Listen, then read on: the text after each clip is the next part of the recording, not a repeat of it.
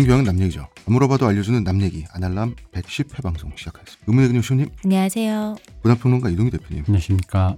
안녕하세요. 저는 작가 홍대선입니다. 저희가 저번 주에 쉬었습니다. 네. 네. 왜 쉬었죠? 각자 바빠서 각자 아파서 쉬었지. 네, 아팠습니다. 저도 여름 감기가 아직 끝나지 않은 상태였고 쇼님은 그때 새로 아프기 시작했어요. 막 감기 들렸었어요. 그리고 대표님께서는 연이은 과로로 인해 음, 굉장히 그렇습니다. 상태가 안 좋으셨습니다. 지금도 안 좋습니다. 예, 지금도 별로 좋아 보지 않습니다. 우리가 좋아 보이는 날이 크게 없어요. 근데, 음, 맞아. 봄, 가을에 한 2주씩 있습니다. 자, 월드컵 소식인데요. 뭐 월드컵 소식이랄 게 뭐 있습니까? 프랑스가 우승했죠. 네. 예. 근데 프랑스 이번에 아프리카 대표팀이라고 외국에서 또 조롱하고 있어요. 음. 뭐 세네갈, 카메룬, 알제리, 이렇게 아프리카 전 대륙에 걸쳐서 그 혈통 출신이 있어요. 음. 이 얘기를 저희 아날람 레블레 특집 70회, 71회, 72회, 73회를 다시 복귀해서 들으시면 어떤 맥락이든지 아실 수가 있을 것 같습니다. 그렇습니다. 난민팀. 나쁜 사람들 이민자 팀도 아니고 난민팀. 아니, 우리나라의 정서상 대충 번안에 얘기해 주자면, 어. 이 유머 코드를 번안에 얘기해 주자면, 한국 국가대표팀은 난민팀이다. 이런 식으로 조롱하는 겁니다. 이게 이민과 이민자와 남이 엄연히 다 다르거든요. 사람들이. 근데 그럼에도 불구하고 나는 갑자기 그 생각을 했지. 그렇게 놀리는 걸 보니까. 그럼 우리가 난민을 받으면 음. 월드컵 우승이 가능성이 열리는 건가? 아, 우리 살아생전에 한번 보나요? 나 진짜 솔직히 축구에 1도 관심 없지만 월드컵 우승하면 졸도할 것 같아. 좋긴 좋을 것 같아. 아, 왜냐면 나 옛날에 그 84년 올림픽인가요? 네. LA 올림픽일 거예요. 음. 거기서 최초로 메달을 땄을 때 속보가 음. 사망자 속보가 있었어요. 올림픽. 네. 국제대에서 우리나라가 뭘 그렇게 아. 한게 처음이니까 그걸 보고 어르신이 아, 심장마비. 어, 돌아가신 거야. 어머. 근데 어릴 때 지금 생각하면 그게 그렇게 놀랄 일인가 싶은데 내가 또 그 나이가 됐잖아. 곧 이 떨어지는 낙엽에도 죽을 나이가 되다 보니까 만약에 이 월드컵 우승하잖아. 그럼 나도 갈지 몰라. 음. 떨어지는 낙엽보단 무겁다. 어. 떨어진 낙엽이 머리에 떨어지면 음. 그 무게에 짓눌려서 가는 거지. 낙엽이 아니라 화력. 왜 무게는 된다. 그러니까 나도 졸도할지 몰라. 음. 최소. 음. 그러니까 이해가 돼. 음. 이번 월드컵을 보면서 유럽 잔치라고 네. 하는데 사실 마지막 남미 팀 우승이 브라질이었죠. 2002년 음. 한일 월드컵이었잖아요. 이런 걸 두고 이제 남미 축구는 끝난 게 아니냐. 축구의 음. 무게추가 완전히 유럽에 온 거 아니냐라는 이제 사후 약방문식 분석이 있어요. 음. 결과를 보고 분석을 끼워 맞추면 뭐든지 분석할 수 있거든요. 근데 사실 축구의 역사가 길기 때문에 100년이 훨씬 넘었잖아요. 십몇 년 동안 남미 팀이 우승을 못했다라고 하는 사건을 가지고 이제 남미 축구는 퇴조다라는 음. 그런 패턴을 읽어낼 수는 사실 없어요. 그런 얘기 너무 시기상조다. 아 너무 시기상조죠. 음. 너무 시기상조고 마지막 4강은 다 유럽이었다. 음. 그럴 수 있어요. 어, 홍 작가님 또 음. 설레발 떠는 거 보니 남미 축구 끝난 게 맞는 거야.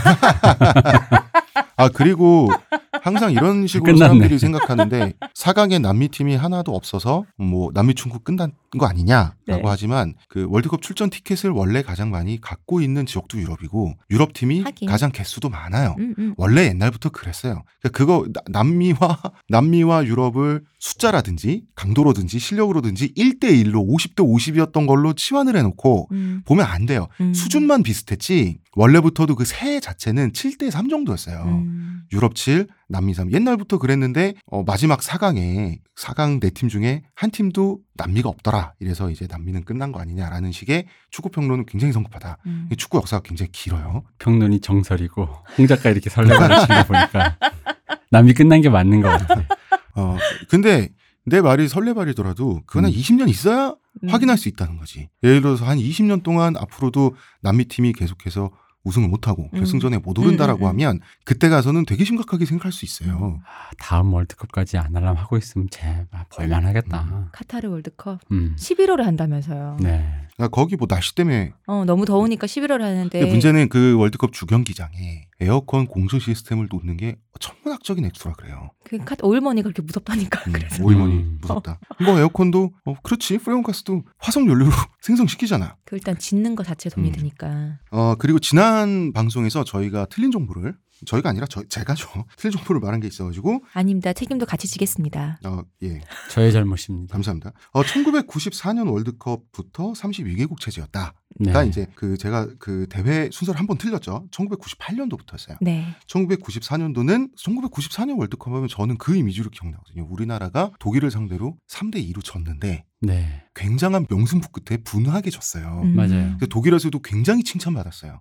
그러니까 그 경기가 굉장히 이미지로 강하게 남고 어쨌든 1998년부터 32개국 체제였는데 이때는 우리나라가 94년 월드컵에 진출했을 때보다는 훨씬 좋은 분위기로 진출했어요. 음. 이때는 우리나라 완전 망했어요. 히딩크의 네덜란드에게 5대 0으로 졌어요. 음. 그랬었고 아 그리고 한 가지 더 어이그 82년 월드컵 당시 스페인 월드컵이었죠. 음. 개최국이었던 스페인은 참가를 했고요. 네. 근데 제가 개최국인데도 참가를 못 했다. 음. 뭐 이런 식으로 제가 잘못 정보를 그 차고 끝에 얘기를 한 부분이 있고요. 그다음에 잠깐만요. 음, 아까 그 저기 독일에게 분전 끝에 네. 졌다. 네. 독일이 칭찬했다. 어. 그 칭찬은 독일이 찬사를 보냈다로 바꿉시다. 네가 뭔데 칭찬하고 너뭐 맞아. 이번에 보니까 뭐 영 모두 알더만. 아니 그게 아니라 내가 뭐 우리 서로 같은 나라끼리 칭찬하고 마고가 어딨어? 칭찬은요. 어떤 미션을 수행했을 때 상급자가 그것에 그 권한이 있는 사람이 음. 이제 아니 뭐 맞죠. 칭찬보다는 찬사가 맞고 그쵸. 그때 독일은 어떤 표현까지 썼냐면 독일 언론에서 순고미 음. 그 위대한 패배를 향해서 달려가는 분투를 에너지를 다 써가면서 그런 전사들의 어떤 비극성이랄까 음. 그 순고미라고 표현을 했다고. 가로 근데 그 당시에 행간에 뭔가 그렇지만 우리가 빠진 게 있는 것 이겼으므로라는 같은데? 당연히 있죠. 어. 당연히 있죠. 근데 독일 사람들이 이 게, 뭐라 그랬어 게르만족이 전투 종- 민족이라 그런가? 전쟁광이라 그런가? 이 민족이? 이런 말 하면 또 인종주의긴 한데 지면은 뭔가 잘 싸운 상대에 대해서 인정하는 게 있어요. 그래서 음. 독일 언론이 이번에 2대 0으로 한국에 졌을 때 한국에 대해서 찬사를 하고 그다음에 자국팀을 비판하는 순서를 또 잊지 않더라고요. 음. 굉장히 특이한 민족입니다. 이 잘. 싸웠다니까 이번에 진짜 크로아티아 너무 멋있었어요. 아니 근데 이게 난 그것도 있어. 음. 이게 사실 32개 정도의 팀이 그리고 앞으로 더 확대될 예정이잖아요. 네. 앞으로는 이제 48개국까지 그럼 확대 사실 예정인 거죠. 우리가 사실은 4강이야 그냥 그때 한 번 그런 거고 음. 16강 정도에서 이게, 이게 턱걸이 이게 왔다 갔다 하는 팀으로 대- 대충 네. 우리나라 레벨을 보자면 음. 32개 팀 중에 안 만나는 팀도 꽤 있을 텐데 음. 독일은 의외로 종종 만났어요. 예, 많이 만났어요. 그러다 보니까 나는 이제 독일 우리 이번에 이겼잖아요. 네. 그럼 이제 다음에도 16강 정도나 뭐 그 정도 레벨이라고 친다면 우리가 다음이나 다다음 월드컵까지도 안 만났으면 좋겠는 거야. 계속 8년은 그러면 어.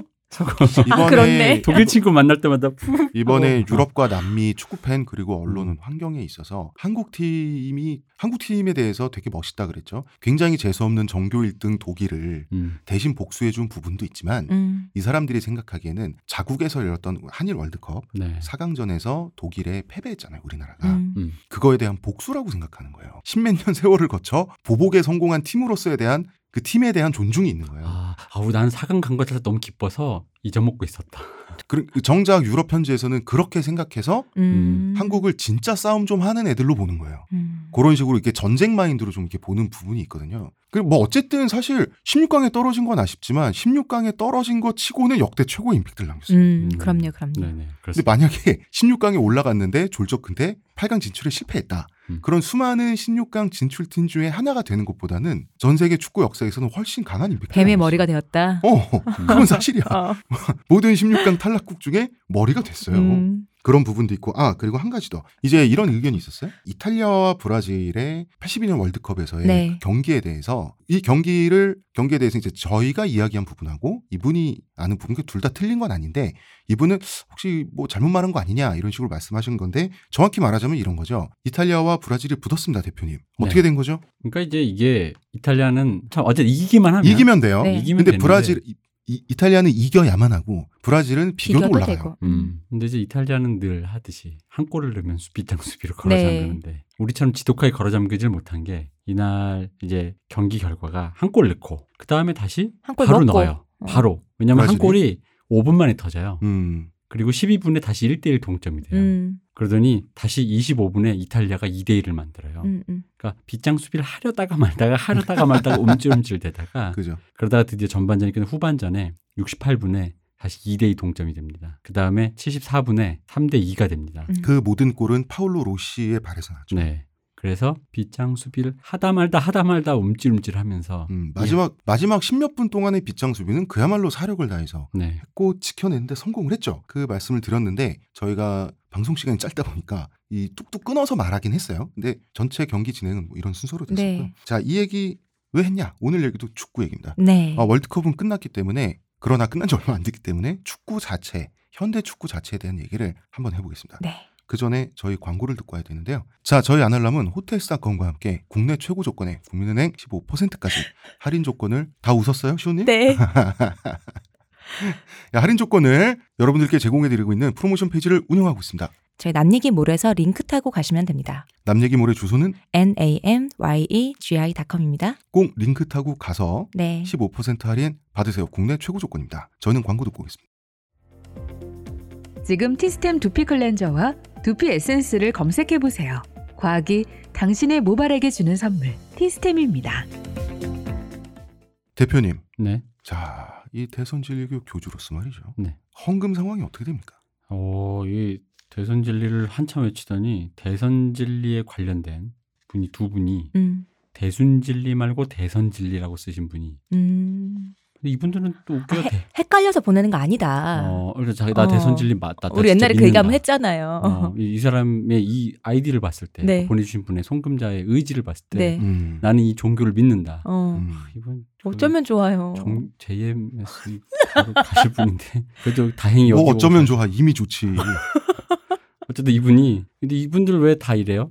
이분이 18만 1,818원을 보내셨는데 어. 아, 그래요? 보냈으면 됐지. 뭐 발음은 중요하지 네. 않습니다. 그리고 또또 나도 역시 대선 진리 네. 내가 아, 나- 나도 역시 대선 진리? 라고 외치시는 대선 진리 뽀렘님이 아. 또 18만 1,818원 이 그, 지령 내려 내려갔어요? 지령 내려온 거 있는 거 아니야? 뭐 이렇게 그 어떤 그 뭐뭐 액이 있는 거야? 18로가 항상 맞춰야 된다. 18원이거나 1,818원이거나.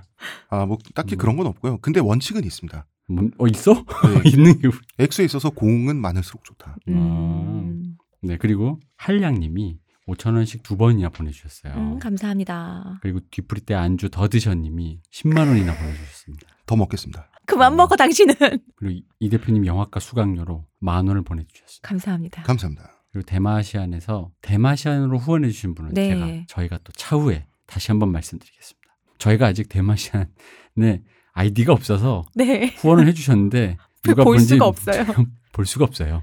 처음에는 좀 프린트도 해주시더니 이제는 이분들이 그냥 스튜디오 문만 열어놓고 네. 사람이 오는지 안 오는지 알 수가 없습니다. 어, 저희는 마치 길거리에서 지나가는 자전거 같은 존재가 됐습니다. 그렇습니다. 이번 주 본격적인 이야기 해볼까요? 토털 풋볼에 대한 얘기입니다. 네. 토털 사커라고도 하죠. 보통 히딩크 감독에 의해서 토털 풋볼이란 게 그 용어가 우리가 많이 이제 알게 됐고 사실 토털 풋볼은 현대 축구 그 자체죠. 현대 축구의 기본 설계 구조라고 할 수가 있고요. 토털 풋볼을 구사하거나 혹은 구사하지 않더라도 이해하지 않는 팀은 월드컵 레벨은 물론 사실 현대 축구를 할 수가 없죠.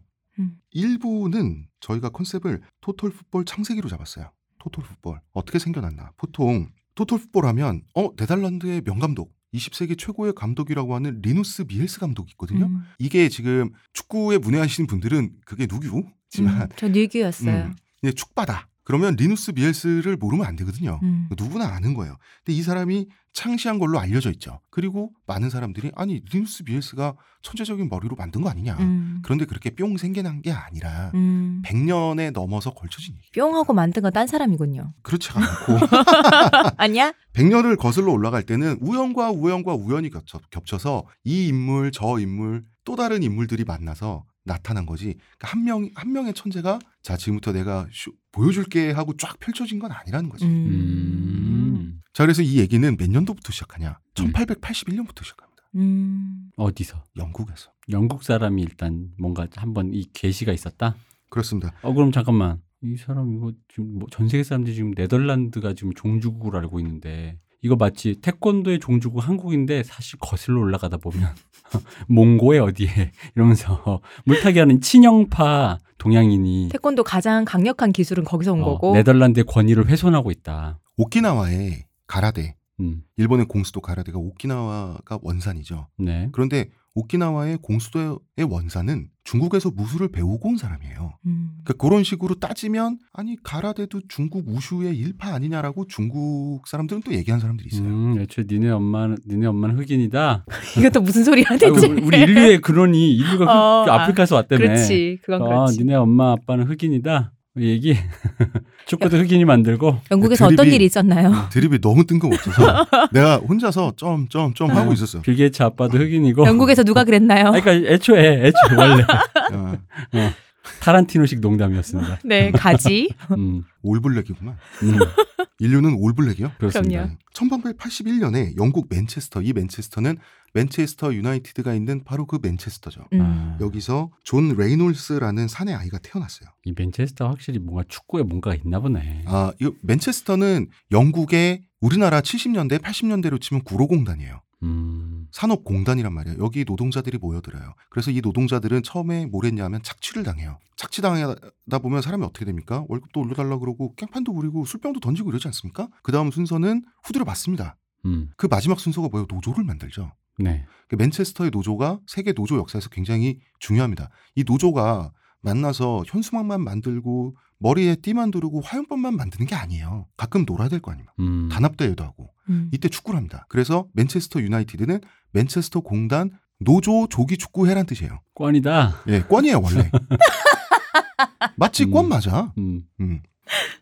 그래서 영국 맨체스터는 당연히 옛날의 축구 역사에서 중요한 장소예요. 음. 음, 여기서 이제 태어났는데 축구 역사의 남은 이름은 잭 레이놀스예요. 존이 아니라. 분명히 엄마 아빠는 존이라고 얘 이름을 줬는데 음. 음, 이분은 스스로 자기 개명을 해요. 잭이라고. 잭으로 바꿨구나. 왜 존에서 잭으로 자기 이름 바꿨는지는 아무도 몰라요. 기록한 바가 없어. 근데 음. 본인은 스스로 자기를 잭으로 이름을 바꾼 거야. 존에서 잭으로 가는 거는 음. 음. 원래 그 존이 존킨, 젠킨, 잭 이런 식으로 무슨 말이야? 이름이 변형되어 가는 과정. 그러니까 우리로 치면은 윌, 윌리엄, 빌. 빌리 이런 식의 아. 애칭과 그 반개 이름들이 생기듯이 아, 그럼 이 사람도 브라질 선수처럼 음, 편하게 불리던 별명의 본명을 대체해서 자기도 그냥 그걸 써버리는. 그렇겠죠. 그래서 아, 존, 존킨, 젠킨, 잭 이런 식으로 이게 줄여 그 부르는 가는- 그거? 그럼 존하고. 잭하고 결국 연관성이 있군요. 그렇죠. 음. 왜그 윌리엄을 미국에서는 윌이라고 부르고 영국에서 리암이라고 부르는 것처럼. 음. 그렇죠. 근데 그런 이제 건가 나중에 이분이 지금처럼 음. 무슨 1881년이고 그 서민 노동자면 음. 어떤 지금처럼 완벽하게 호주 없는 시스템 거죠. 뭐 그런 거 어. 등록 주민등록 시스템에 의해서 어, 어. 원래 실명은 윌리엄 존 얼더가 이런 음. 거가 아니니 그러니까 마치 미국에서 음. 태어났는데 애를 아빠는 니콜라스로 줬는데 음. 자라면서는 닉이라고 하고 음. 음. 마지막에는 이제 니키, 어른이 돼서는 뭐 니키가 되는 그런 식이 가능했구나. 아, 뭐 그런 거라고 음, 합니다. 음. 음. 자, 이 맨체스터 공단에서 형들, 삼촌들, 아버지들 다 뭐 합니까? 음. 일하죠. 아니 일하지. 남는 시간에 뭐해? 휴일에 볼차입니다. 자야지. 볼차. 당연히 이 아이는 축구를 동경하는 아이로 자라요. 음. 그러니까 학력은 낮죠. 여기 다 공단 노동자들 자녀니까 그러니까 축구를 좋아했고 그리고 축구 선수의 꿈을 키우고 자라요. 음. 근데 사실 성공한 거지 축구 선수가 됐어요. 음. 노동자 안 되고 어디 공장에 그 볼트와 너트 들고 들어간 게 아니라 공을 차면서도 먹고 사는 게 된다? 음. 이- 이 소년의 기준으로는 성공한 거죠. 저 꿈을 이뤘잖아요. 어, 그래서 축구를 잘했냐 하면 선수로서 실패했습니다. 음. 완전한 무명이었어요. 선수가 되는데 성공했는데 선수로서는 실패했다. 그렇죠. 2부 리그, 3부 리그를 전전했는데 어, 선수 생활을 통틀어서 가장 성공적이었던 시즌이 1904년 에서 1905년 시즌이에요. 어. 100년도 더 된 얘기죠. 이때 그림스비 타운이라는 2부 리그 팀에서 29경기에 출전해 3골을 넣었어요. 이게 career high예요, 본인의. 음. 10경기에 한 골 정도. 어, 이 그런데 이 2부 리그라는 게 지금 그림스비 타운 지금도 있어요. 어. 음. 2부 리그가 리그 2란 뜻이에요. 네. 근데 말이 2부 리그지 실제로 4부 리그입니다. 어. 프리미어 리그 있죠? 네. 손흥민 뛰는 EPL 그 밑이 챔피언스예요. 음. 그 밑이 리그 1, 그 밑이 리그 2예요. 어. 그 밑에 내셔널 리그라는 리그가 또 있어요. 음. 그 밑에 내셔널 리그 사우스가 있고 내셔널 리그 노스가 있어요. 그 밑에 다시 세- 세분화돼요. 어. 이렇게 해서 8부 리그, 9부 리그, 10부 리그까지예요. 그래서 맨 마지막 리그는 동네 배 나온 아저씨들이 맥주 먹고 뛰는 조기 축구단이에요. 그래서 볼을 차는 이상 동네 일요일 날 동네 축구장에 나가서 볼 차잖아요. 어떤 한 40살짜리 아재가 음. 그래도 데이비드 베컴이 뛰었던 리그와 시스템을 가- 같은 시스템일 수도 있는 거예요. 영국이 오래되긴 했다 축구가 진짜 오래되긴 한 이렇게 거예요. 세분화된 거 보면 그죠. 어, 이렇게 잭 레이놀즈는 무명 선수로 소리 없이 은퇴했어요. 음. 아무도 뭐 이 사람이 은퇴했다? 음. 뭐 몰라. 그런 사람이 있는지도 몰라. 음, 근데 이제 먹고 살아야죠. 음, 근데 배운 건 축구밖에 없어요. 이 사람이 학벌이 있는 사람도 아니고. 음, 음. 그런데 4부 리그 실질적으로는 4부 리그 무명 선수 출신을 누가 지도자로 써주겠어요. 음. 음. 그런데 이때는 영국이 축구를 제일 잘하는 나라죠. 네. 그러니까 영국 바깥에 나가면 가능성은 있는 거야. 음. 영국이 축구 종주국이에요. 종주국에서 온 영국 신사인 거예요. 안에선 아무것도 아니어도 밖에 나가면 어 그러면 뭔가 어 영국에서 축구하다 온 양반 음. 이러면 음. 어, 이목을 집중시킬 수는 있는 거지. 아 이게 요즘은 어떤지 모르는데 옛날로 치면 네. 외국에 나갔을 때 왜 그 태권도 블랙벨트 정도 되는. 어, 그 그치. 느낌이 있죠. 한- 나 어. 일단이라며 어, 근데 왜 한국에서 이 블랙벨트가 우리는 알잖아요. 어, 예, 아, 그냥 스포츠맨이지 뭐. 한 3단 이상은 가야 권위가 쓰는 좀 한다 건데. 하는 어. 건데. 근데 이제 외국에서 봤을 땐 블랙벨트 자체의 권위가 굉장하니까 음. 약간 그런 느낌이겠네요. 그리고 또 한국에서 왔으니까 음. 그런 게 있는 건데 그러면서 이제 그 직업을 잡기 위해서 유럽을 떠돌아요.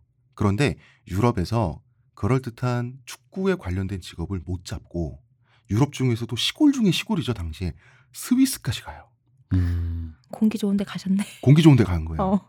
드디어 감독 자리를 잡아요. 음. 이때가 1912년이었어요. 이 팀의 이름이 세인트 갈렌인데 세인트 갈렌은 현재는 스위스 최고의 명문 구단이에요. 음. 그팀 경기장도 완전 멋있어요. 그리그리하고 음. 당시는 100년도 더 전이거든요.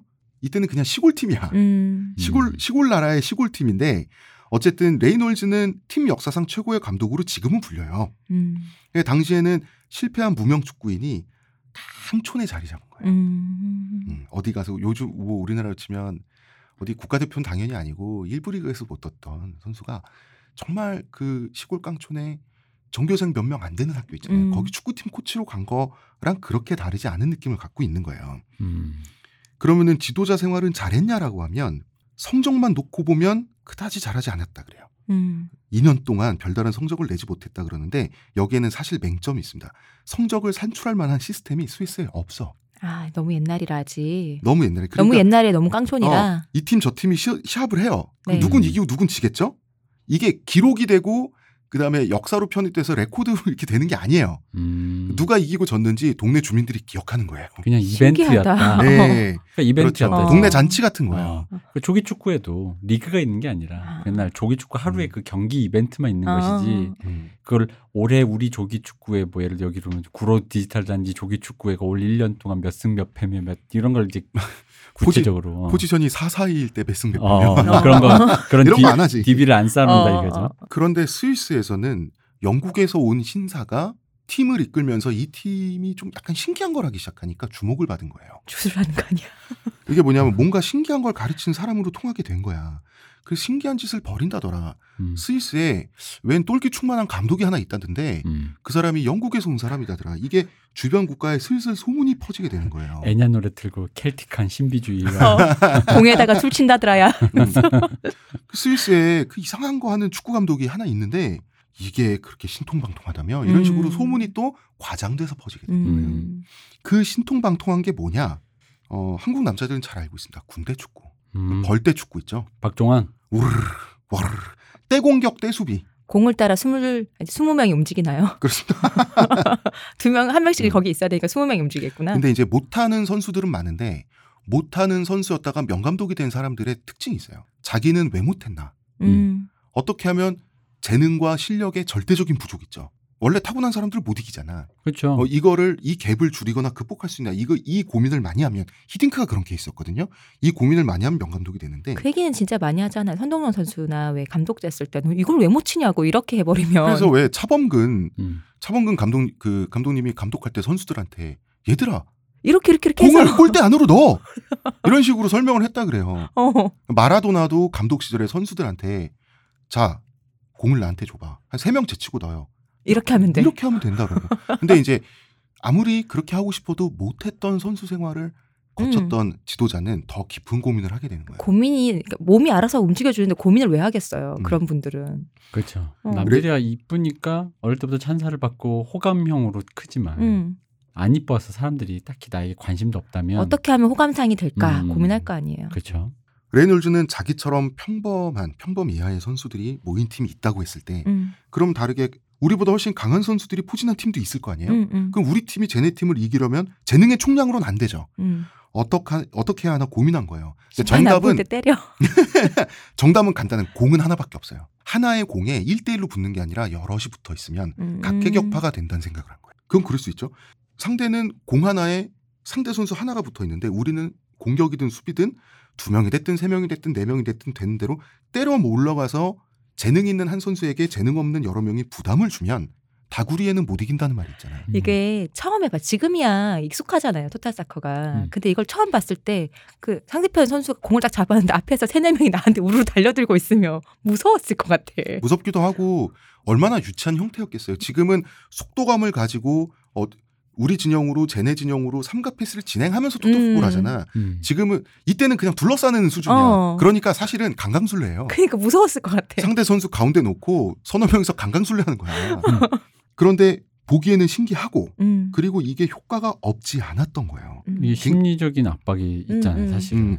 뭔가 신기한 거야. 축구는 결국 팀 스포츠고 이기는 팀의 선수가 승리자라는 사상인 거예요. 음. 너가 몸값도 별로고 별거 아닌 선수지만 팀이 이기면 너도 이기는 거다. 큰 맞는 음, 말이죠. 그렇지, 그렇죠. 음, 그렇기 때문에 우리는 공 하나에 여럿이 함께 움직여야 된다라고 음. 이게 이 사람의 교리였던 거예요.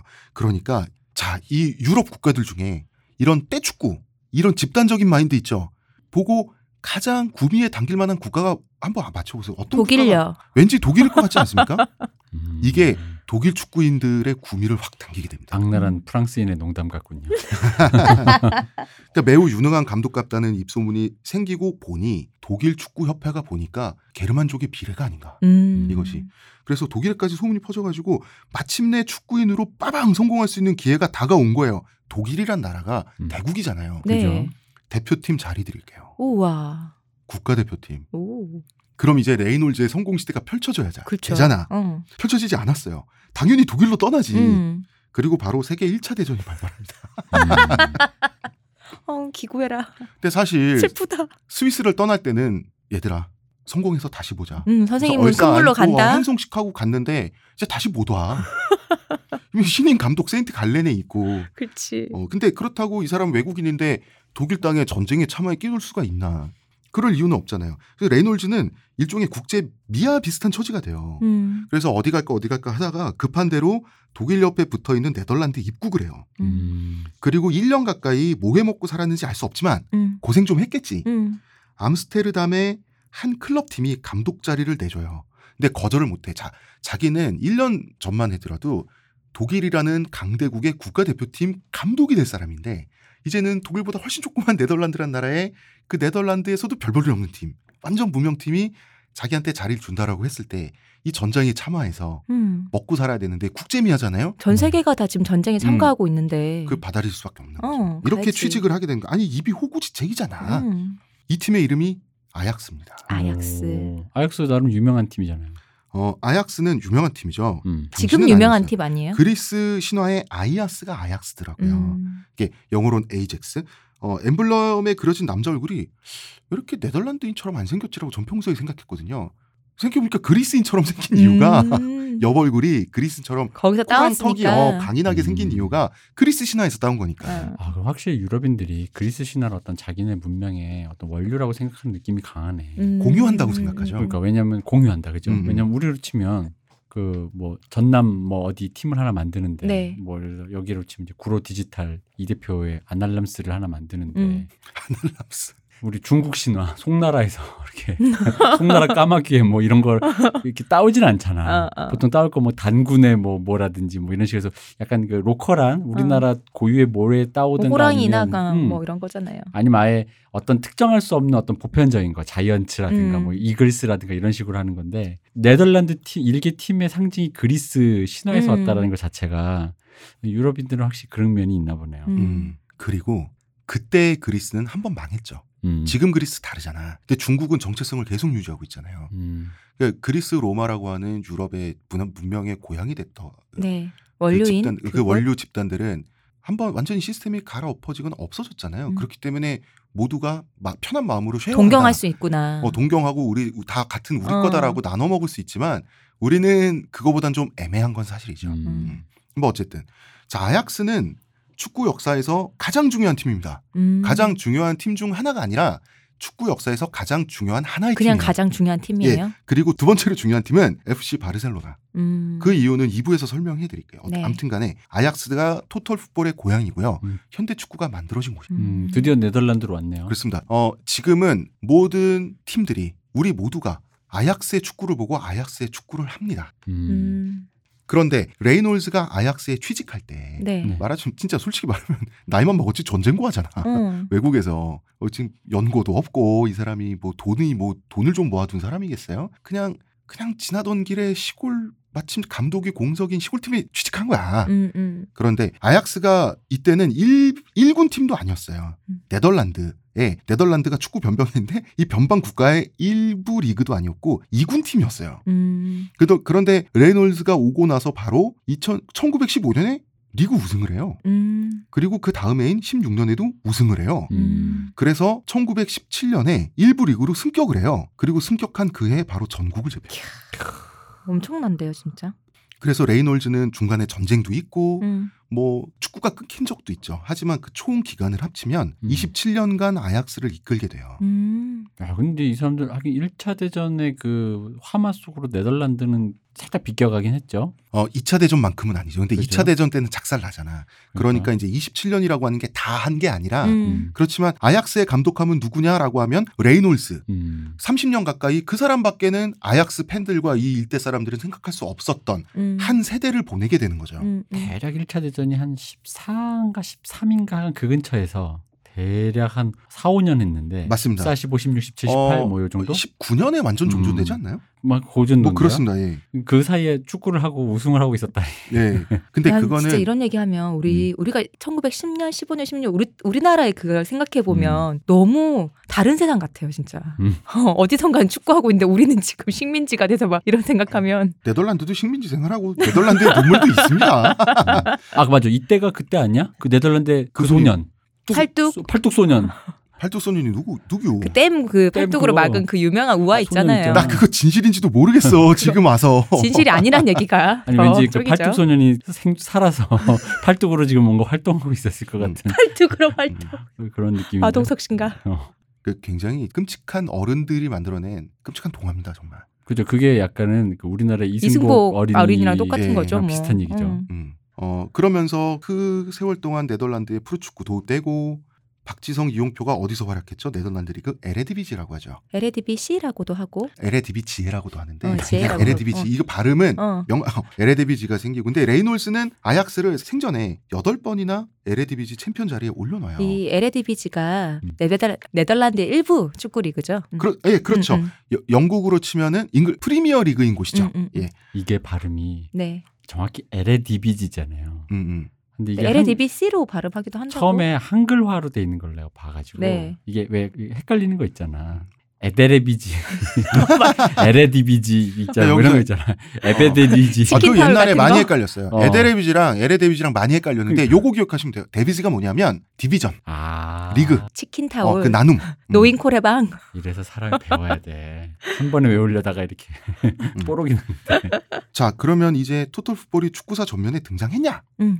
그럴 리가 있나? 레이놀즈는 선수를 잘 조련하고 뭔가 신기한 전술을 쓰고 음. 선수들 말 잘 듣게 하는 그런 괴짜 감독일 뿐이었어요. 음. 그왜 괴짜 중에 유능한 괴짜 있잖아. 네. 음. 레이놀즈가 토탈 풋볼의 기본이라고 할 수 있는 떼공격, 음. 떼수비 잘했던 건 사실이죠. 음. 네. 그런데 시대를 앞서간 천재들의 슬픔이 그런 게 있습니다. 뭐냐면 머릿속에 그려지고 있는 자기만의 이상적인 축구가 있을 거 아니에요. 네.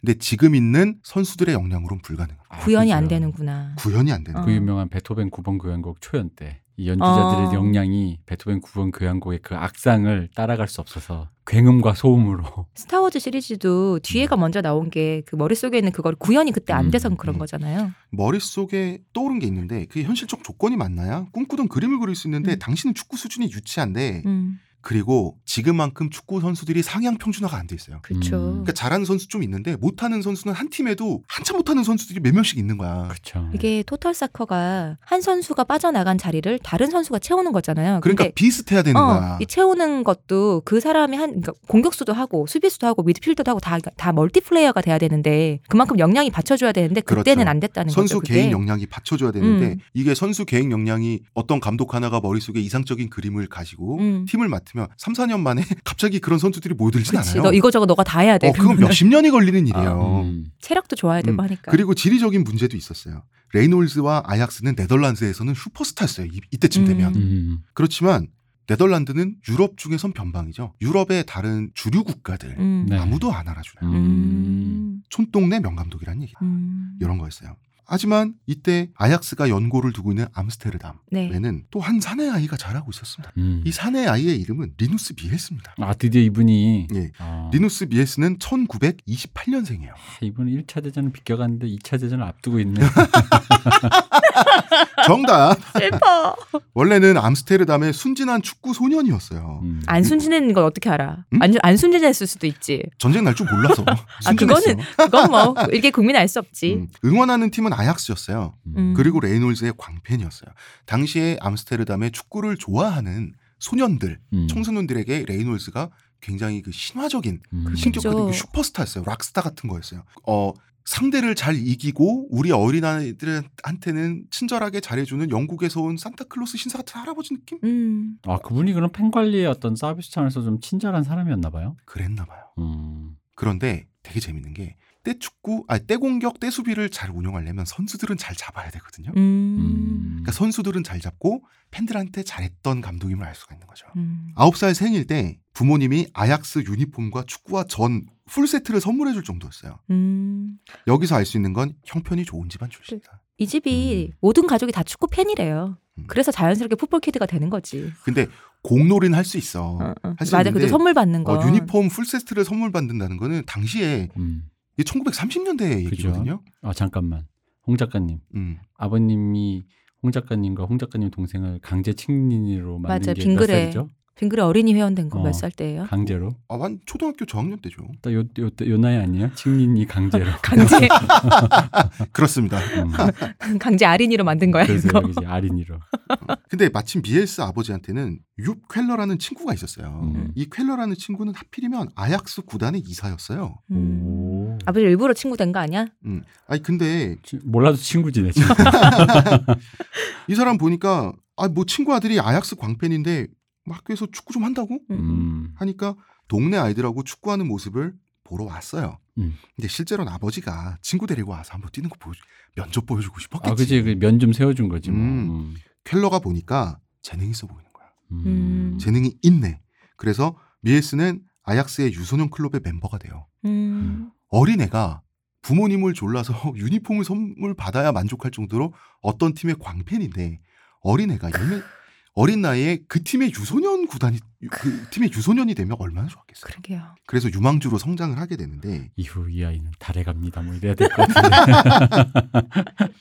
이 축구 소년은 아 나는 어른이 되, 되면 이제 존경하는 레이놀즈 할아버지 밑에서 뛰어야지 그날만 기다리면서 하루하루 성장을 했습니다. 음. 하루하루 이제 밥 먹고 키가 커졌는데 프랑스 리게 앙 리그 원. 리그 음. 원이 음. 리게 앙이죠. 네. 리게 앙의 릴 OSC가 BS를 낙점한 거예요. 릴 OSC는 팀 이름이죠. 예, 명문 팀이죠. 음. 이때 당시 아약스하고는 비교도 안 되는 음. 덩치가 큰 팀이었어요. 프랑스인데. 그렇죠.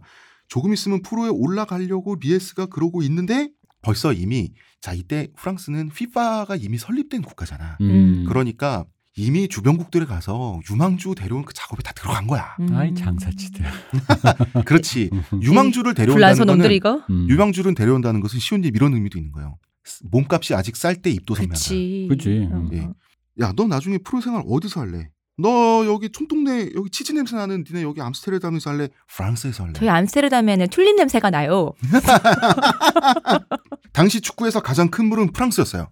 음. 근데 축구 소녀는 당연히 리게 앙을 선택한. 당연하죠. 당연하지. 음. 뭐볼 게 있나 이거는. 이거 당연한 겁니까? 음. 애국심 어디 갔습니까? 그건 무엇? 애국심은 팀 팀하고는 상관없죠. 맞아. 음. 나중에 대표팀으로 들어오면 되니까. 아니 내가 이 나라의 리그를 프랑스만큼 키우겠다라는 그런 자부심 어린 우리 우장춘 박사가 씨 없는 수박 만들 때도 애국심 무엇? 한국을 어? 강국으로 만들겠다고 아니 그렇게 따지면 외국 나와서 잘하면 국위 선양이죠. 그렇지. 죄송합니다.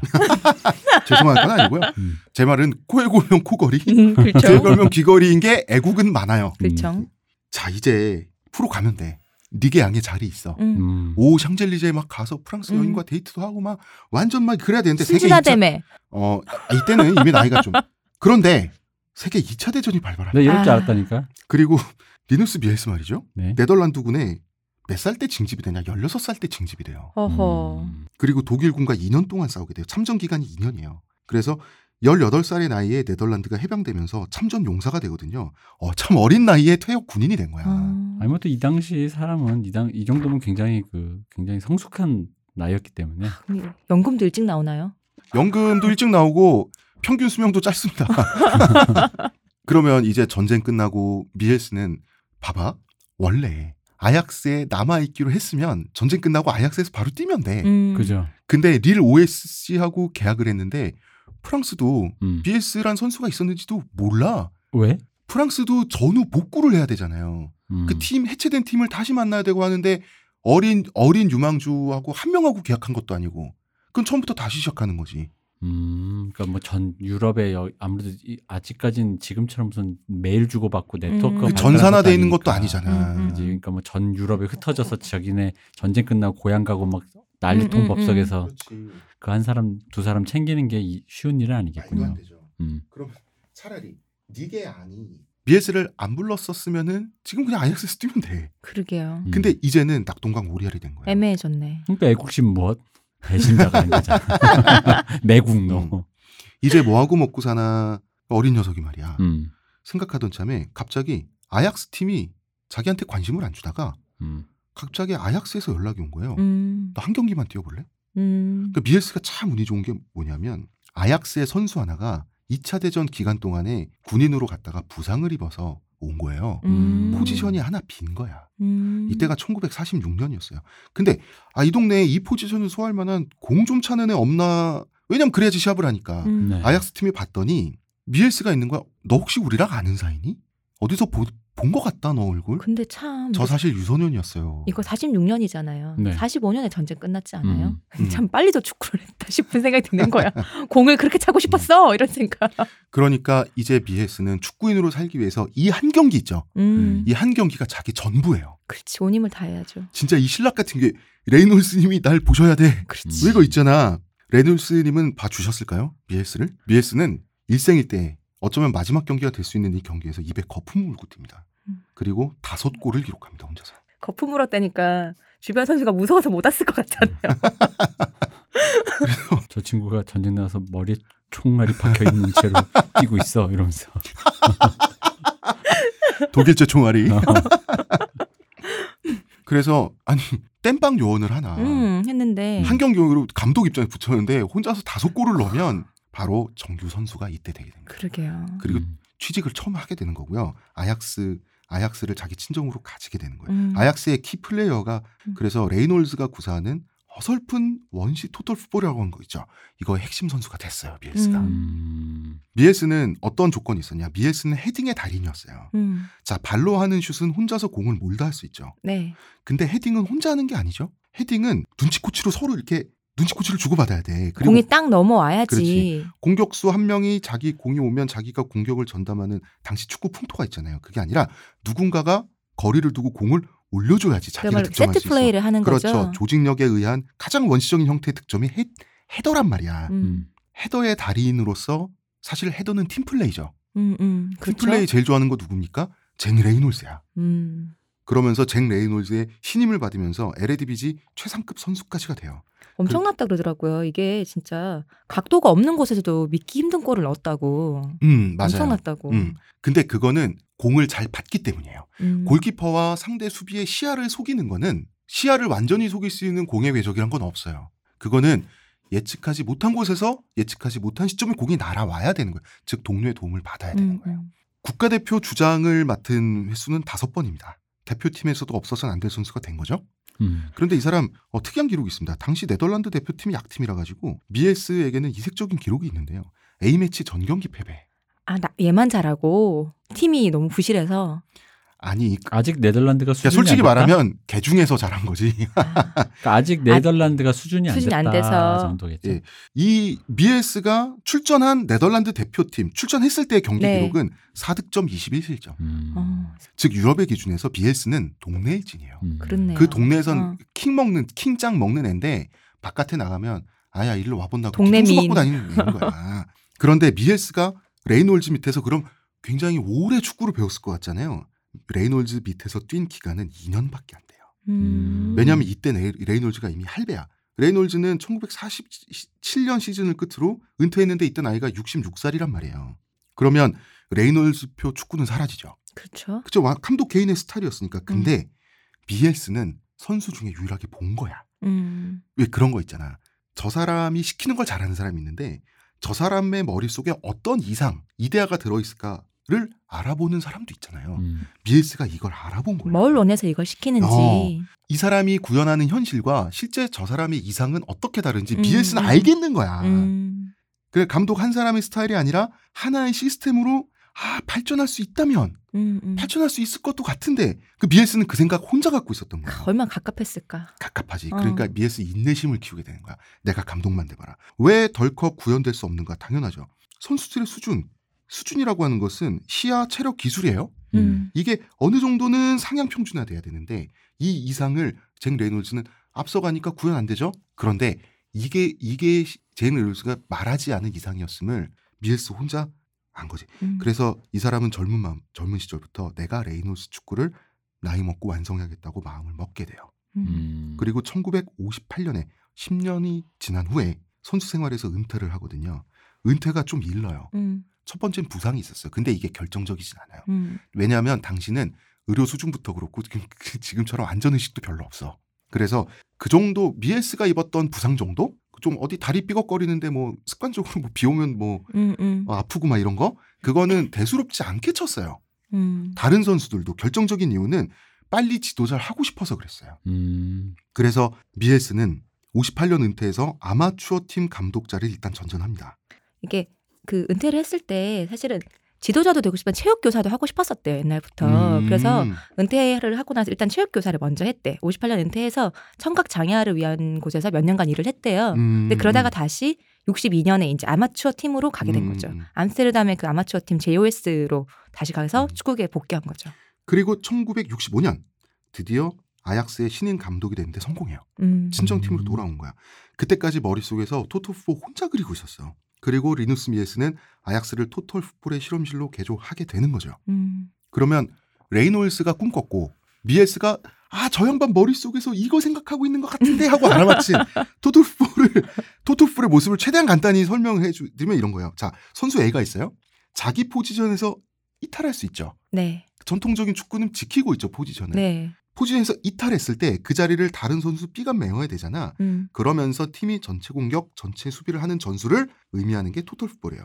자, 상대 팀은 공격을 하던 수비들을 하던 압박을 받게 되죠. 여기에는 심리적인 공포도 추가됩니다. 음. 뭐냐? 누가 공을 넣을지 알 수 없다. 음. 공격수 했다가 뭐 그렇죠. 수비수 했다가 이러니까. 음. 어, 그래서 오버래핑이란 단어는 원래 토탈 풋볼을 전체를 표현하는 용어예요. 음. 오버래핑이 뭔가요? 오버래핑은 통상적으로는 이렇게 써. 통상적으로는 윙백이 스- 음. 사이드 수비수 사이드 양쪽 날개에 있는 수비수가 빠르게 사이드를 치고 올라가서 네. 올라가서 공격 속도를 높이면서 그 상대 문전 음. 우리 편 공격수가 있는 곳으로 센터링을 올려주던가 하는 거 음. 이것을 이것을 오버래핑이라고 하거든요. 그러니까 우리 손흥민 선수가- 선수가 잘하는 거 아니에요? 어, 이영표 선수가 우리나라는 이영표 선수가 대표적으로 가장 잘했죠. 어.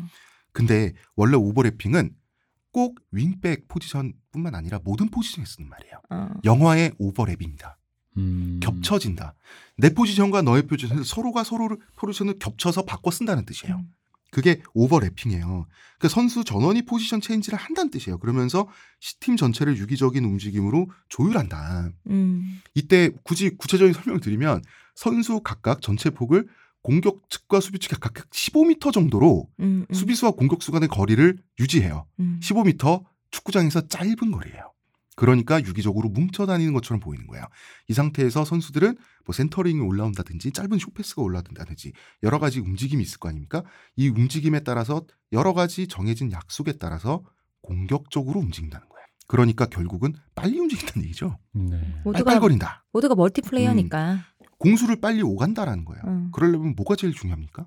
체력이 중요하죠. 그치 간단한 선수야. 음. 체력이 중요해요.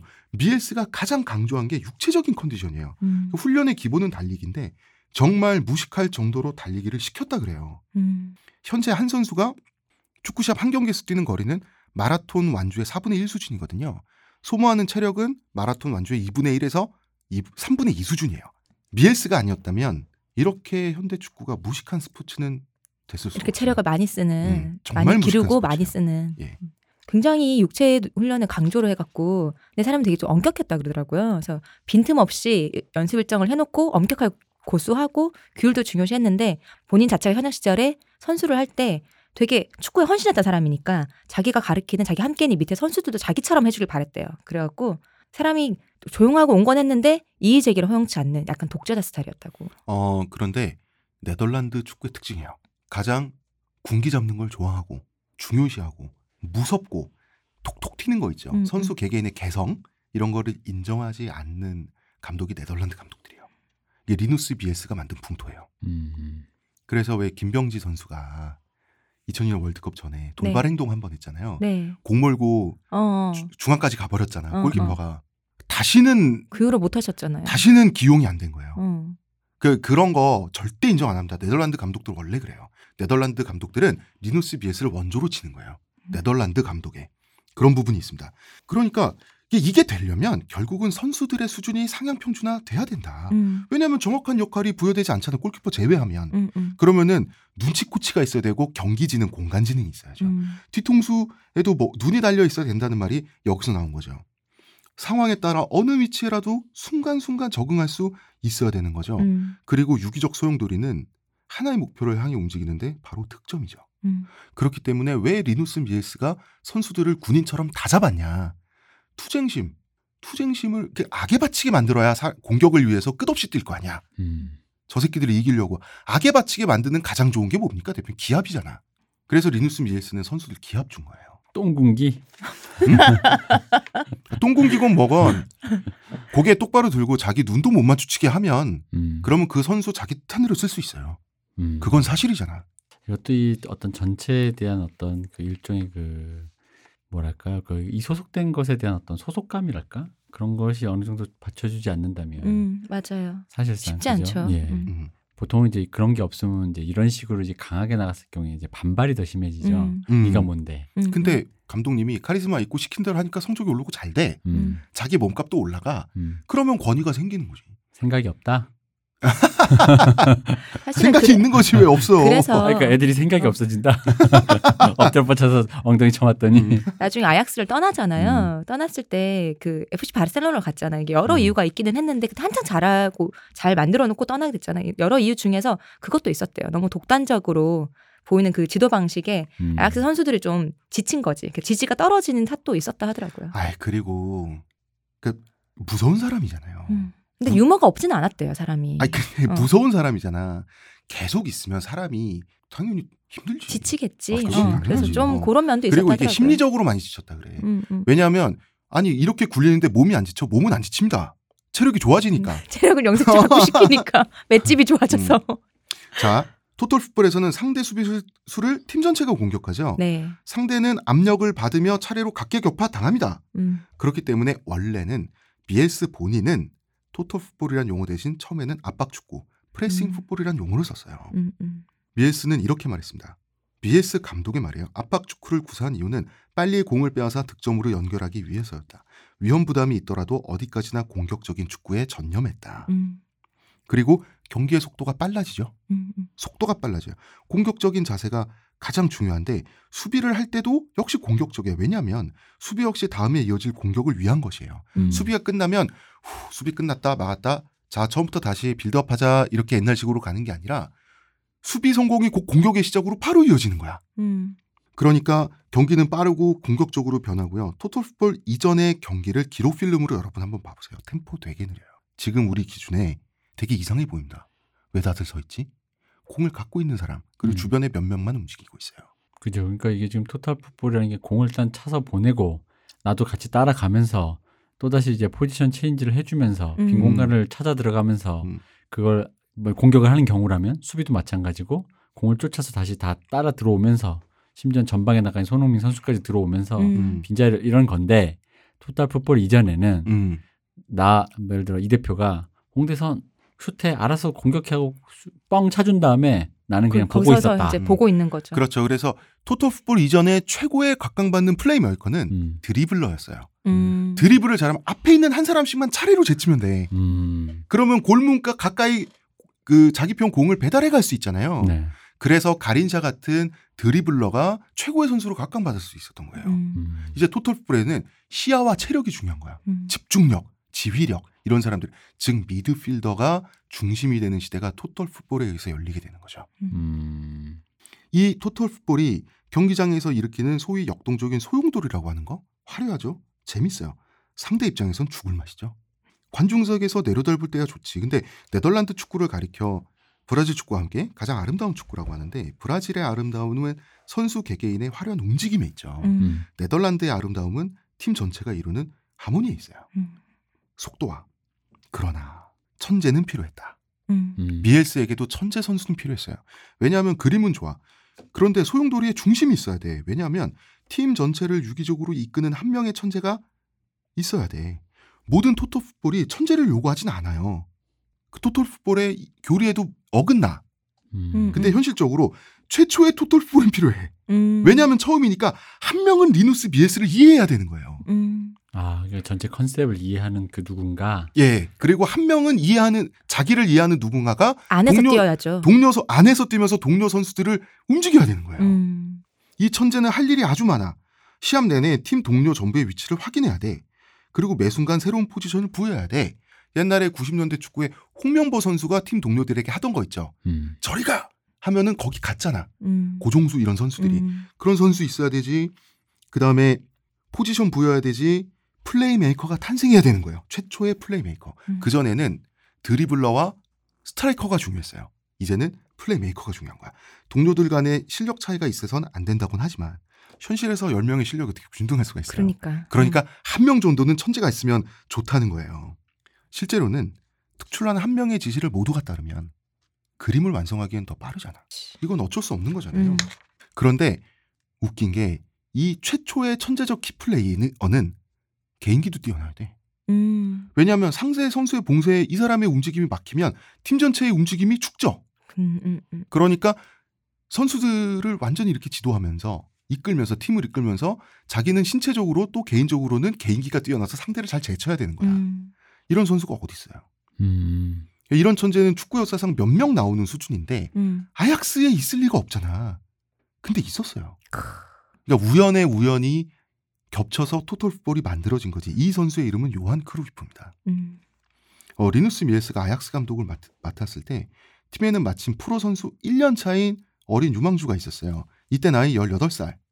어, 훗날 20세기 유럽 최고의 선수가 됩니다. 음. 미헬스는 18살의 요한 크루이프가 뛰는 걸 보니까 너였구나. 음. 너다. 그래서 아예 내 사랑. 내 남자. 아예 10대 음. 시절부터 찍어서 음. 찍어서 과외를 시켜요. 아예 팀 전체, 아예 플레이메이커, 팀의 사령관, 필드의 사령관으로 음. 처음부터 전략적으로 키운 선수가 요한 크루이프예요. 음. 그리고 크루이프 경기 읽는 시야도 좋아. 타고난 머리가 좋은 거예요. 시시각각 동료들에게 정확한 포지션을 부여하는 능력, 이건 이 능력은 너무나 뛰어난 나머지 이건 외국에서 이런 별명 붙였어요. 세계에서 가장 빠른 기하. 음. 경탄의 대상이 된 거죠. 어, 스포츠 이제 관련 저널리스트 데이비드 밀러라는 사람이 있는데 크루이프를 축구화를 신은 피타고라스라고 했어요. 음. 어, 그리고 소크라테스 편에서도 말했지만 토탈 풋볼 때문에 에이스의 상징은 10번이 아니라 7번이 됐다 그러죠. 즉 공격형 미드필더로 바뀌는 건데 크루이프의 포지션은 사실은 센터포워드였어요. 음. 공격형 미드필더보다는 뒤에 있는 포지션인데 어쨌든 실질적으로는 미드필더, 공격형 미드필더의 역할을 소화하게 되는 거죠. 여기서 잠깐만요. 미드필더가 뭔지 모르시는 분도 있으실 거예요. 축구 잘 미드필더, 모르시면은 미드필드 중원이죠. 어. 그래서 공격수 있고 수비수 있으면 그 사이에 그 사이에서 플레이하는 선수죠. 예, 그거 미드필더라고 생각하면 돼요. 미드필더는 그래서 말입니다. 보통 태클 이런 거 해서 상대편 공 뺏어오고 아니면 공을 우리 편한테 패스해주고 그리고 어, 볼 점유율을 유지하고요. 어, 공을 공격수한테 주고 공을 계속 우리한테 갖고 있는 거 혹은 득점도 하고 이게 미드필더가 하는 거죠. 그렇습니다. 크루이프는 스타성이 강했어요. 이 사람 실력도 실력인데요. 멋있게 생겼습니다. 음. 나는 그건 잘 모르겠던데 멋있게 생겼어요. 아니던데 아, 그 정도는 멋있게 생겼어요. 아니야. 그리고 굉장히 야성적이면서도 또 장발에 음. 약간 또 종교적인 느낌이 있어가지고 이 장발이 이때는 유행했던 거 아니에요 혹시 요때? 요때 그쵸. 아, 그 얘기 나중에 하겠습니다. 아. 예. 어, 별명이 그라운드의 음. 예수였는데 크루이프는 잘난 체도 잘했어요. 공을 가지면 내가 주역이다. 결정하는 것은 나다. 그러므로 창조하는 것은 나다. 약간 우리 이세도 선수 같아요. 어, 말씀하시는 게. 이런 말도 했습니다. 나는 슈퍼스타다. 음. 그 나이를 먹었을 때는 이런 말을 했어요. 요즘 젊은 선수들은 서투르다. 재능이 있는 선수들은 많지만 영웅이 될 만한 선수는 없다. 그리고 한번 이게 2021세기에 있었던 일인데 이 얘기는 월드컵을 시청하냐라고 기자가 질문한 적이 있어요. 음. 네. 안 본다. 나를 TV 앞에 앉혀놓을 만큼 뛰어난 선수가 없기 때문이다. 음. 그냥 거울만 보고 살 것 같아. 이 사람 괴짜짓도 많이 했고요. 음. 하프타임 때 담배 많이 피웠습니다. 네, 소크라치스를 하고 난 후에 하프타임 때 담배 피는 게 이상하지 않아요. 더 이상. 음, 그리고 이렇게 뛰고 있는데 옆에서 관중석에 상대팀 관중이 그리프 나가 죽어버려라. 음. 그러면 서로 막 같이 뭐 가운데 손가락 날리든 욕을 하든 그냥 무시하려고 애를 쓰든 뭐 여러 가지 방법이 있잖아요. 음. 음. 크루이프는 그 소리를 듣자마자 관중석으로 바로 뛰어가서 관중석에 올라가서 그 관중을 그냥 후드려 팼어요. 이러면 레드 카드 아니에요? 아 당연하죠. 음. 나중에 바르셀로나에서 5년간 뛸때 받은 경고 개수가 28개인데요. 28개. 예, 당시로서 파격적인 수치입니다. 당시는 어떤 때냐면 대표님 태권 축구 보셨죠? 그죠. 우리나라 대표팀 선수들이 마라도나를 음, 그런 거 있죠. 예, 음. 그 죽이려고 예, 변신불순 만들려고. 예. 어, 다시 축구 의도적으로. 못하게 하려고. 어, 다신 축구 못하게 음. 하려고. 축구의 악의 존재로 규정하고. 지금 기준에서는 그 경기에서 4명 퇴장당했어요. 음. 음. 다 뛰었잖아. 음, 음, 음, 그 시대에 28개의 경고를 받은 거예요. 음. 그즉 뭐냐 상대 선수를 이 새끼 봐라고 그냥 팼단 얘기예요. 그러니까 그, 소림 정. 음. 그 정도 해도 안 받았는데 이거를 28개나 받았으면 예. 진짜 엄청난 거네요. 그러니까 소림 축구 저기 바지 안에 망치 뭐 이런 거. 아니, 성격이 음. 기본적으로 관대하지 않고 엄청 거만한 사람이다 보니까 음. 개긴다 싶으면 질렀던 모양이야. 그리고 손부터 나간다. 어, 네덜란드에서는 이제 브로드웨이 유명 뮤지컬 넘버 중에 지저스 크라이스트 슈퍼스타라는 작품이 있잖아요. 네. 네. 이걸 또 패러디해서 지저스 크루이프 슈퍼스타로 음. 패러디한 작품이 네덜란드 이제 뮤지컬 무대에 올라가는데 이게 또 히트를 기록하기도 했어요. 음. 음. 그만큼 굉장히 센세이션한 인물이었어요. 그리고 또 하나의 명선수가 있습니다. 요한 니스켄스라는 선수가 있어요. 요한 크루이프가 그라운드의 사령관이잖아요. 요한 니스켄스는 부관이에요. 음. 그래서 요한 크루이프가 상대 선수 패고 퇴장당하면 음. 대체자가 있어야 될거 음, 아니야. 음. 요한 니스켄스가 있습니다. 음. 또 사고 쳤어 이러면서. 아약스 시절부터 크루이프의 오랜 동료고요. 그리고 이제 발리 슈팅의 귀재였고 위치 음. 선정이 아주 일품이었습니다. 발리 슈팅은 날아오는 걸 그대로 슛으로 연결하는. 그러니까 볼 리프팅을 하고 그 공이 음. 땅이나 몸에 닿기 전에 잡아서 그 공을 갈무리하는 거 없이 네. 날아오는 거를 바로 차서 넣는 거. 공중에 있는 공을 발로 그렇습니다. 예, 그걸 발리 슈팅이라고. 몸을. 회전하며 음. 날아가며 음. 차는. 아, 그러니까 몸에 몸을 주로 회전하게 되는 거지. 음, 몸의 음. 회전은 발리 슈팅의 정의엔 들어가지 않죠. 그렇죠. 근데 네네. 자세상 현실적으로 많이 그렇게 되는 어. 거지.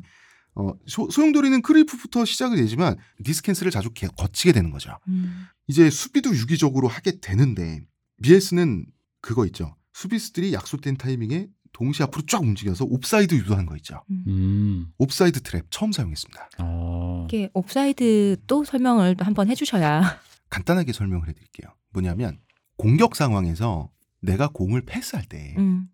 최종 공격수를 담당하는 그 포지션에 내가 공을 패스할 때 내가 패스를 한 그 시점에 나의 공을 받을 선수가 음. 상대 수비수 있죠. 상대 수비수보다 더 적진에 나가 있으면 안 되는 거예요. 근데 그 수비수 그 숫자가 아, 그렇지. 어, 골키퍼 그건 이제 포함해서 디테일한 거고 본질적으로. 이런 어. 겁니다. 그렇기 때문에 공이 날 패스가 공이 날아오는데 모두가 다 같이 와 하고 싹 오히려 거꾸로 적진을 어. 향해서 빠져버리면 옵사이드 트랩에 걸려버리는 어, 거죠. 어. 음. 이 옵사이드 트랩이 지금은 현대 축구의 기본 전술인데 그리고 그거 있죠. 골키퍼가 1대1 상황 음, 혹은 음. 위기 상황에서 갑자기 전방에 나가서 오히려 고- 골문을 지키는 게 아니라 지금 치고 나가잖아요. 네. 그래서 상대 공격수가 차는 공의 각도를 줄이는 거 있죠. 음. 이것도 리누스 미헬스 감독이 처음 사용한 작품입니다. 음. 그리고 그러면은 이제 옵사이드 트랩을 설계했어 미헬스 감독이. 음. 그럼 최초의 덫 설치 트랩 설치 전문가가 있어야 되잖아요. 그렇죠. 음. 마침 또 있어요. 어. 아리에 한이라고 옵사이드 트랩 전술을 세계에 알린 선수입니다. 뭐 전우주가 도와주는 팀인가? 음. 아리에 한은 감독으로서도 성공했어요. 그런데 이제 이 사람이 감독으로서 승승장구하다가 중국 대표팀을 맡았을 때 망신을 좀 당했어요. 이 사람이 2002년 말에 중국 대표팀 맡을 때 중국 축구 축구협회가 이 사람한테 요구한 게 있어요. 월드컵에 웬만하면 한 번만 진출시켜 주세요. 음. 이게 첫 번째고 두 번째는 공한증을 깰 것. 한국을 무서워하는 것. 어. 세 번째는 일본에도 눌리지 말 것. 너무 어렵다. 이결한 얘기네. 네. 어, 너무 어렵다. 예. 그래서 아리에 하는 공한증에 대해서 이렇게 얘기했어요. 축구의 역사는 중요하지 않다. 모두 가능하다는 거지. 음. 한국과의 일전을 앞두고 또 이렇게 말했습니다. 이때가 한일전을 직접 보고 난 후였어. 음. 한국 축구가 이 정도밖에 안 되냐? 음. 한국의 경기력에 실망했다. 그리고 또 이런 말도 있습니다. 음. 안정환은 머리가 나쁜 선수처럼 보인다. 얼굴만 잘생겼다. 음. 유상철의 반칙은 고의적이고 잔혹하다. 그는 마피아다. 하지만 부럽다. 안정환. 뭐 이런 거. 그리고 싸웠는데 중국이 한국에 0대 1로 졌어요. 네. 음. 결승골 누가 했냐? 유상철이 넣었어요. 마피아라고 자기가. 욕먹은 김에 넣는 거지. 음. 예. 그리고 나서 월드컵 진출에 중국이 실패하고 나서 아리에 한이 경질당해요. 2006년에 실패해갖고 아무튼 이렇게 아약스라는 팀에서 명장 명선수들이 만나서 음. 드디어 토톨풋볼이 완성됐어요. 하지만 아직은 태풍 손에 찻잔이야. 죄송합니다. 태풍 속의 찻잔이 아니라 찻잔 속의 태풍입니다. 왜?